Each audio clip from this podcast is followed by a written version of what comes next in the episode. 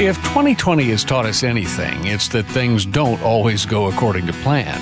The job that you thought you'd retire from suddenly doesn't exist anymore. The school that your kids attend isn't able to hold classes.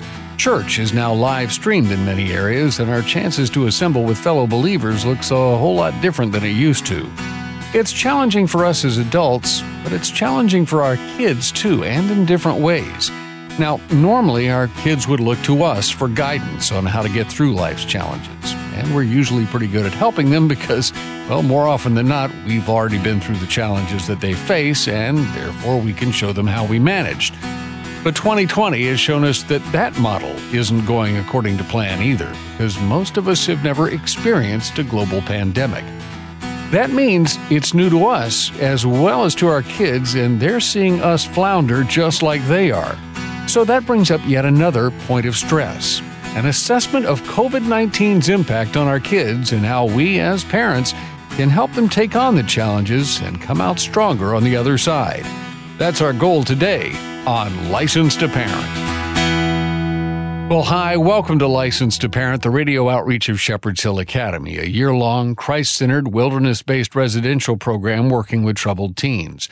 Our host on License to Parent is Trace Embry, the founder and director of Shepherd's Hill, and I'm Rich Rosell.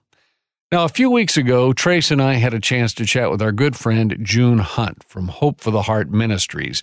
We were actually planning on talking with her about her new book, but when we started chatting before the program, we all kind of agreed that it was more important to talk about these issues. So that's what we did. We'll have June back on at another time to talk about our original topic. June Hunt is an author, a speaker, singer, and the founder of Hope for the Heart, a worldwide biblical counseling ministry which she founded in 1986. Hope for the Heart offers biblical hope and practical help through biblical counsel, coaching, and context for contemporary concerns in more than 60 countries on six continents. June's books have sold more than a million copies now. You can find them wherever you shop for books. And even though we're not talking about it today, I do want to mention her book. She's got a new one coming out in February called Anxiety Calming the Fearful Heart, and it's part of the Hope for the Heart series. But for now, our host Trace Embry and guest June Hunt look at the impact the COVID 19 pandemic has had on our teens. All right. Well, June, welcome back to License to Parent. It's such a pleasure to have you back. Thank you. It's always great to be with you. You do such wonderful, life changing work. Well, likewise. Uh, June, many families have had their worlds turned upside down. The, the pandemic has changed everything. Uh, as a result, many kids have been struggling because of the, the, the COVID crisis. Uh, have you talked with kids or parents uh, who, who have been struggling with the will to live? I mean, I know that's a big deal out there, and, and I know what you do out there in Texas. I assume that's an absolute yes, but can you elaborate on that? Well, we're a nationwide program like you, and and we uh, it, uh, it's a nighttime program from 11 p.m. Central Time to midnight, and you know, with the uptick, meaning the heavy increase in suicides that have been not just attempted but completed, it's imperative that we meet people where they are and understand that some are going through things that at the time of life they did not anticipate, and a lot of it has to do with the isolation where they normally would be with other people, and mm-hmm. uh, apparently they're learning the negative of of isolation or not being able to be engaged and and the brain not being stimulated, etc. But uh, well, in fact, recently I have a fairly new friend. I'm teaching a course, and she just loves what I'm doing, and and she's a uh, younger than me, and she. Uh, I, I called her about something that we were going to be doing, and she said, "How interesting that you called me." Now I called at nine 45 and normal people don't call that not late at night. This is night. And i said is this too late? She said no no. In fact we've just gotten back from a pediatrician. I said uh is everything okay? She said well i learned that my daughter was suicidal age 14 mm.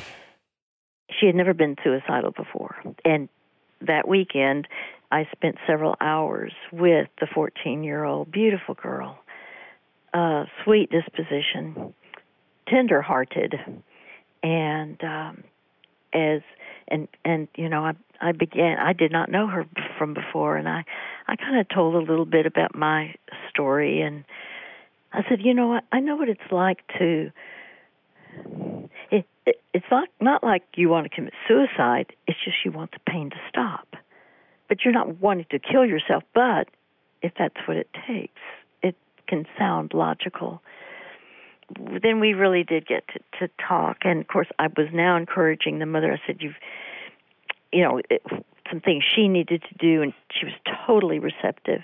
But I was very impressed with what this mother did. In fact, she had taken this daughter to a counselor, and this has been huge because it's an objective person, a person who knows how to engage a young person to talk. And she said, Oh, I just love Jalissa. And they talk about the things that have not been talked about before. Because you see many parents don't know when a child has actually experienced at an earlier time sexual abuse. Now it didn't last long but she felt powerless and she was at the time because she didn't know what to do but what i'm saying is there can be contributors that many times parents do not know because they it's not usual that kids talk. Kids don't typically tell because they have a sense of loyalty. Sometimes for the perpetrator, sometimes it's for the parents and they don't want to make waves. There are all kinds of reasons. Yeah. But this is why it can be wise to get someone wise like you you know when when I think of of of you, Trace, you know the the way you know to talk with kids, it's so important. But the bottom line is this: um, they get put some separation between the older daughter and uh, intentionally had her sleep in a, a bed real close to the parents' bedroom and started doing just things with very individual attention and then this this young girl, age fourteen, she's creative, and you know I didn't think of this until today. I mean, I'm, now I'm listening. I said, "Well, what did what what types of things have you done?" And and um, she said, "You know, it's going to be Thanksgiving, and there are a lot of things our kids can do for others." And immediately I thought of the scripture: "It is more blessed to give than hmm. receive." Hmm it, it, to find ways that the kids could give. So she, the mom, went and bought um, sidewalk chalk. You know, the colored they, they come in different colors, and then they went to different people, got their permission. Would you like for us to draw on the sidewalk a picture and a message? Now, the message was the first thing she said. It's in God we trust. Mm. God mm. is love yeah. love one another. And and he, they even drove to some of their friends where they would do it out front because the kids weren't at that time allowed to really play with each other, but they could do the drawing of the flowers, the floral, the design that was very attractive, and then if it rained, it washed away. June, I'm curious about something. You mentioned about this mom of the 14 year old girl that yes. she never knew that the daughter was suicidal. And it's Not so Im- it's so important to be able to recognize some of those indicators some of those signs. Can you share with our listeners some of the things that they might be needing to look at on a regular basis in their own kids you know how do we recognize anxiety fear concern and those things yeah. that might lead to suicide that's a great question because there will be some indication. In other words, there'll be classic characteristics or, or signs.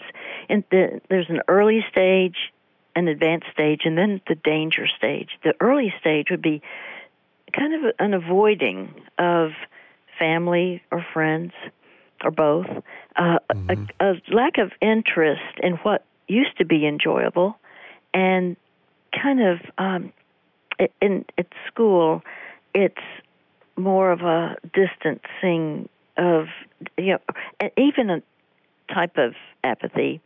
Uh, the advanced stage is the depression. Now, she, this gal was in depression, mm. and the think some of the things that she had been interested in, she was apathetic about, and it can be a neglecting of personal appearance. But the danger stage, it, it's like there is no hope. It's hopelessness, mm-hmm. uh, and it can be some suicidal talk, even though I mean, people don't. I, I my my experience over the years is people don't say, "I am suicidal." Uh, they they right. don't use that word, but I, you know, I life just isn't worth living anymore. It's just there are certain phrases. So what? Listen very carefully, and then there's something unusual, a giving away of personal possessions. Mm. You think, well, what? But why? Why? Is, because if they think they are going to be gone from this earth. They can want somebody to have something that's special to them. Right. And so that gives them joy. So there can be a change. Listen to this a change in disposition. They can actually mm-hmm. feel, oh, oh, I'm so glad my son, my daughter is doing so much better. Well, no, it may be that they finally decided, okay, I've got the plan. I, I'm going to be free. So you have to be very careful of that, about just that appearance of, if you will, you know that the, the lack of the heaviness because they can think, oh, I'm finally going to do something. So, but watch for the other areas. And the key is if you see any of it, you've got to be talking with them. Yeah. People often, well, typically they don't really, most don't commit suicide when they have, they're connected to somebody where there's a true relationship. Mm-hmm. You're listening to License to Parent. Our guest today is June Hunt, founder of Hope for the Heart and author of the Biblical Counseling Library, which is a 100 volume collection of topical biblical counseling manuals. We'll be right back with more of our conversation after this.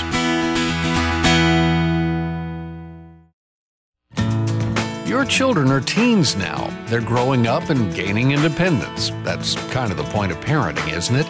You're raising future responsible adults, but they're not responsible adults yet. They may be able to do things on their own, but you still want to be able to contact them and you want to equip them for success. So you decide to get them a smartphone. But why a smartphone? For most people, that means 24 7 access to everything on the planet, and that's not wise, nor is it healthy. Digital addiction is prevalent these days. In fact, we see teens of all ages dealing with mental health and behavioral issues rooted in overuse of technology.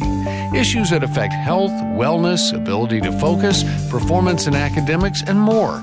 That's why at License to Parent, we want you to choose a wise phone alternative instead of a smartphone. More information is available at license2parent.org slash wisephone. In today's digital age, there's more access than ever to digital devices. With technology constantly evolving to make our lives easier, is it any wonder that many feel as though they just can't live without it? Digital addiction can be just as chemically debilitating as drugs. Time in front of a screen can drastically affect the life of your child. For starters, your child may choose technology over simple things like playing outside and engaging in exercise, acquiring a job, and gaining life experience. To learn more about how digital addiction can affect your child, visit helpmytroubledteen.org, click on resources, and look for the article, What is Digital Addiction? Parenting isn't easy. Shepherd's Hill Academy wants to equip you with resources for all areas and issues of life. Discover a variety of ebooks, podcasts, links, and more to help you navigate the parenting landscape. HelpMyTroubledTeen.org.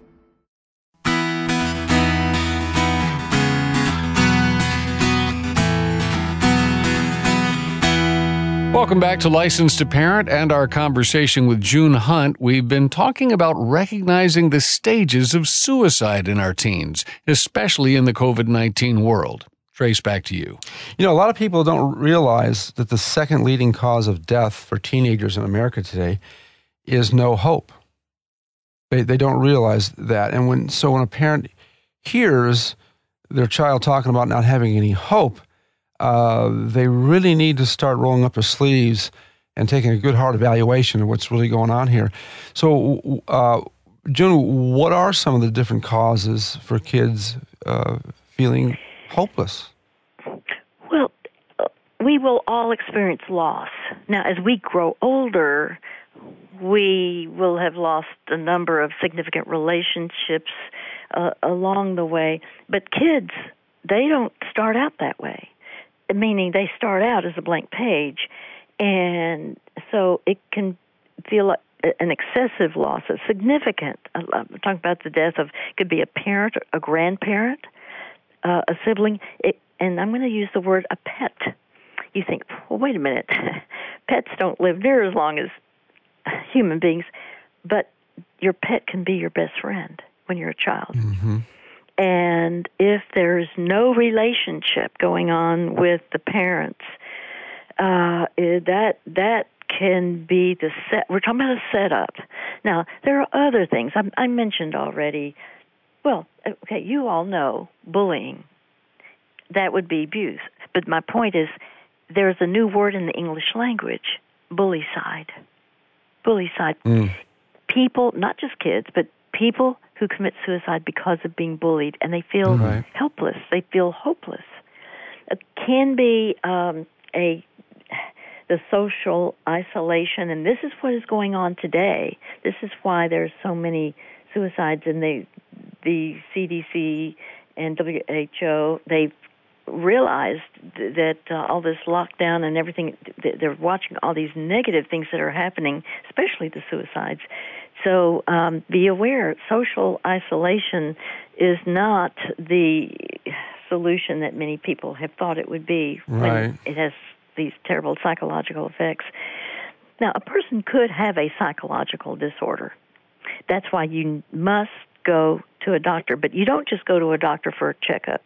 You tell the doctor, if you're the parent, say, "My son, my daughter, there, there is uh, at times a, a, a depression that's not normal, that we've not seen, or there's been a depression for a long time, but there is now suicidal language. So, uh, would you please check for whatever could be the cause? Because there Yeah. are certain times, uh, even a, a medication that can, um, it, and the medication can be changed, but it, it may be for a, one particular illness. Uh, they need to change the medication. But that's why it's imperative to go to a medical doctor and then um, to see if there's a chemical imbalance. And uh, but there could be just excessive guilt that again the parent may not know about. That's why your relationship with your your child or grandchild. Uh, I think about Charles Stanley. I asked him one time, "Who was the most significant person in your life?" And he said, "My grandfather." whom I met only four times. Mm, wow. You see, there had been a divorce, there had been, it was a messy situation. But that godly grandfather told him, Charles, if God tells you to run through a brick wall, run through it. And at that point, he threw a paper route. he was a young boy. He was a he was a young, probably ten, twelve. He said, if God tells you to run through a brick wall, you run as hard and as fast as you can because if he says run through it, he will make the way through it. There you go. And you know, there are significant people that we need. It can be the grandmother, the grandfather who is absolutely the the lifeline, the human lifeline that can connect that child with the the Lord of life. Yeah. You know, June, everything that you're saying is absolutely true. Uh, there is another uh, lane in this equation, too. Uh, you know, Dr. Archibald Hart talked about uh, pretty much the whole country being anhedonic, and that's a whole other topic. But, you know, we have pleasured ourselves into imbecility. We've allowed our kids way too many choices. Uh, they become lonely long before COVID, uh, being isolated, you know, in front of screens and keyboards. And some wise guy said uh, that the loneliest time in a human's life is when they just accomplished what they thought would bring them the ultimate, and it's let them down. And so that's where we're at. We're, we we are a but, fragile but, you know, society. The good thing, the good thing is what you just said. When they find it doesn't work, then it. First of all, they can be stunned, severely disappointed, but that lets them know if they see other people who are victorious, like you, Trace, like some of the other kids that are around. This is what happened to me. I even had a plan to die, but I never heard of having a personal relationship with Jesus Christ. Right. He is the God of hope. Literally, that the Bible says that, the God of hope. But I hmm. didn't have any idea about that. But I watched authentic Christian young people and I thought, what is it that they have? Because all of a sudden I'm around these people with Bibles. I, I had a Bible, never had opened it, hmm. but all I can tell, tell you is, oh, I gee, they have this information. Oh, I guess that's it. Well, they did have information I didn't have, but they had transformation. Amen. And then someone was able to articulate that what Jesus did, why he, that he is God, he came to earth, and uh, he chose to die on the cross for our sins because I think everybody knows they've blown it. Everybody's chosen wrong. But the thing is, we can't pay the price for that. Jesus loved us enough to literally sacrifice his life. And when he did so, the key is if we, then it's our part, if we would humble our hearts and receive Jesus as our personal Lord and Savior, then He would forgive us for all of our sins.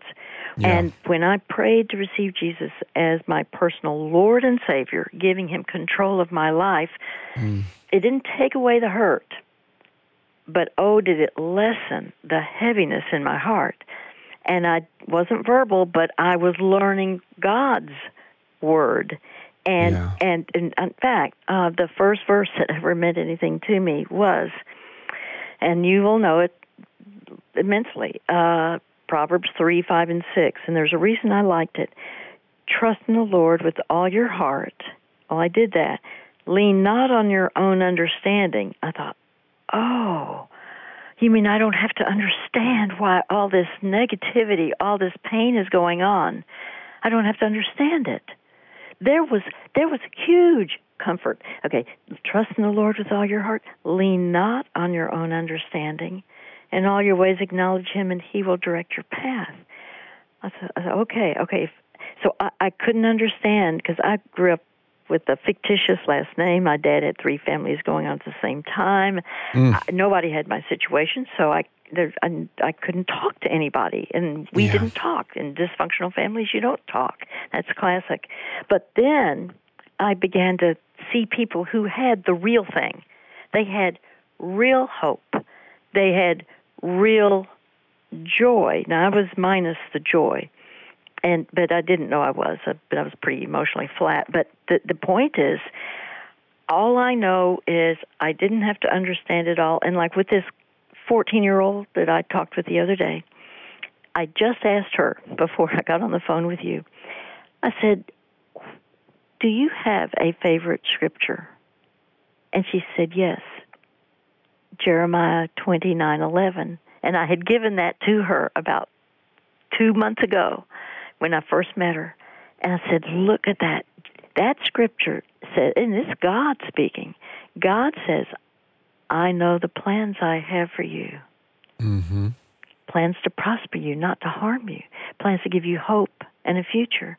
And I yeah. said, Abby, when I talked to her about this, Abby, you don't have to know the plan. In fact, you won't know the plan. You can't know the plan. He says, I know the plans I have for you. This is God speaking. Plans to prosper you, not to harm you. Plans to give you hope and a future. So you have no idea what he's going to do. In fact, I'm going to ask you.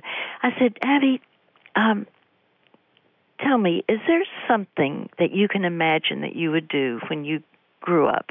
Most people don't know what they're going to do. And she said, All I know is I want to help people. I said, Really? I said, That's fantastic. And by the way, now she works with little five, four, five year old, four year olds, and in in in church, and she loves to do that.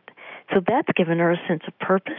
But she said, I want to help people. I said, Do you know how many kids your age that people will not know that there is a lack of hope, but you will understand that because you didn't talk about it.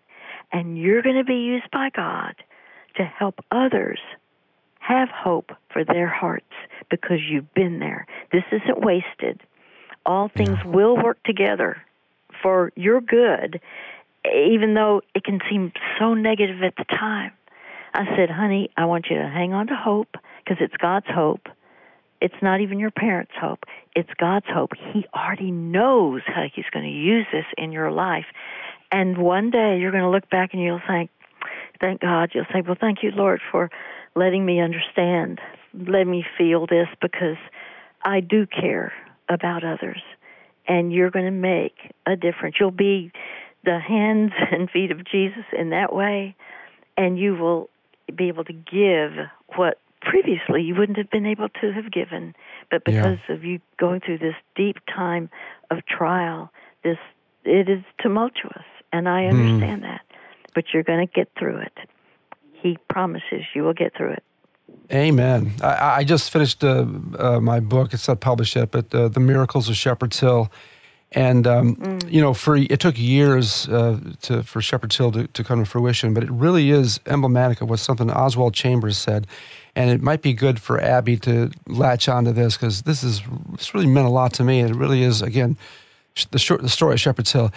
You can he says you cannot attain to a vision. You must live in the inspiration of the vision until the vision mm. accomplishes itself. Mm. And so you you are continually working in the waiting. You are you are uh, obeying what you know to, to obey for the time that you're in, for the situation you're in. And as you obey the light, he gives you more light. And then as you walk through those doors that he opens up, he opens up more doors. And then you begin to feel those rivers of living water to, just to flow through you. And then, you know, figuratively speaking, I see rivers of living water flowing out of these people. And I want some of that because I'm thirsty for it. Thank you. And June, thank you for being with us on uh, License to Parent today. Our guest has been author, speaker, singer, and the founder of Hope for the Heart, June Hunt. Uh, by the way, let me recommend to you um, a new book that she's got coming out in February. It's called Anxiety Calming the Fearful Heart. You can find it wherever you get your books. And again, June, thanks so much for, for spending your time with us today. We greatly appreciate it always. Yes, ma'am. My honor. Thank you. And that wraps up another edition of License to Parent. By the way, if you missed uh, any part of this program or would like to hear any of our past programs, you can do so on our website at licensetoparent.org. Our time is up for today. A reminder that our guest coordinator on License to Parent is Daniel Fazina. Our technical producer is Carl Peets. And for Trace Embry, I'm Rich Rosell, inviting you back again next time to renew your License to Parent. And remember, folks, if you don't train your children, somebody else will. God bless you. We'll see you next time.